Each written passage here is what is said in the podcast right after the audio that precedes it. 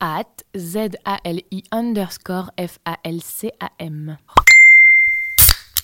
C'est l'heure de faire un thread à dérouler sur la peste et le choléra. Il semble que ce soit de circonstance. Alors, on va parler d'abord de la peste. C'est probablement la plus sale maladie de l'univers en termes de nombre de morts. C'est le seul truc qui a réussi à décimer dans une de ses variantes au moins un tiers d'un continent. La peste fait partie du club restreint des maladies ayant provoqué de gros changements culturels à l'échelle mondiale. On pourrait aussi citer l'influence de la tuberculose ou du sida en termes d'impact culturel, mais la peste a quand même plus marqué les La peste a été employée comme arme bactériologique, comme métaphore du nazisme, comme sujet de jeux vidéo, bref, la peste a beaucoup inspiré. Contrairement à ce qu'on pense parfois, la peste n'est d'ailleurs pas éradiquée, même si c'est aujourd'hui une maladie rare. D'ailleurs, si vous chopez la peste, ça se soigne mal, mais on en meurt moins qu'en 1350. Mon conseil, néanmoins, ne vous frottez pas délibérément à des ratons laveurs infectés. Bon, maintenant parlons du choléra, parce que celui-ci, il a mine de rien moins marqué les esprits. Personnellement, je trouve qu'on devrait l'appeler la méga diarrhée, mais personne ne m'écoute. Son point commun avec la peste, c'est une bactérie le responsable. Autre point commun,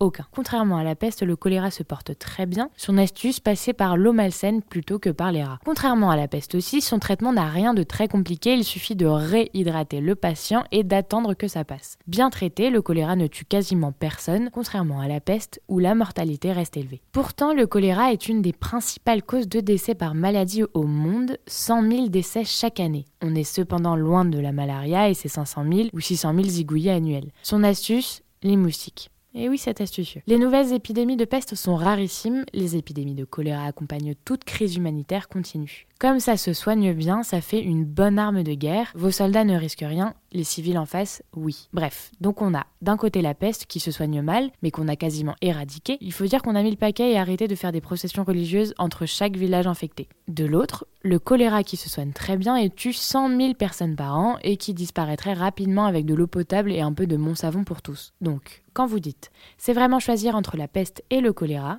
si vous avez un loin, je vous conseille clairement le choléra, vous avez 98% de chances de survie. Plus difficile, choisir entre Ebola sans traitement des symptômes et un cancer du pancréas repéré tardivement. Dans les deux cas, préférez la peste. Mais l'un dans l'autre, vous avez de toute façon plus de chances de mourir des choses suivantes infection pulmonaire, tabagisme, obésité, chute malencontreuse, malnutrition, suicide ou radiation et plein d'autres. La vérité, c'est que si on vous laisse le choix entre le choléra et plein de trucs, vous avez toujours intérêt à dire le choléra. Petite devinette pour la route, qu'est-ce qui tue 4 fois plus que le choléra et qui a un vague lien avec lui? La noyade. J'ai pas dit qu'elle était drôle. Voilà, la morale de tout ça, c'est que vous pouvez désormais choisir entre la peste et le choléra sans qu'on vous donne de consigne de vote. C'est tout, à vous Cognac J, à vous les studios.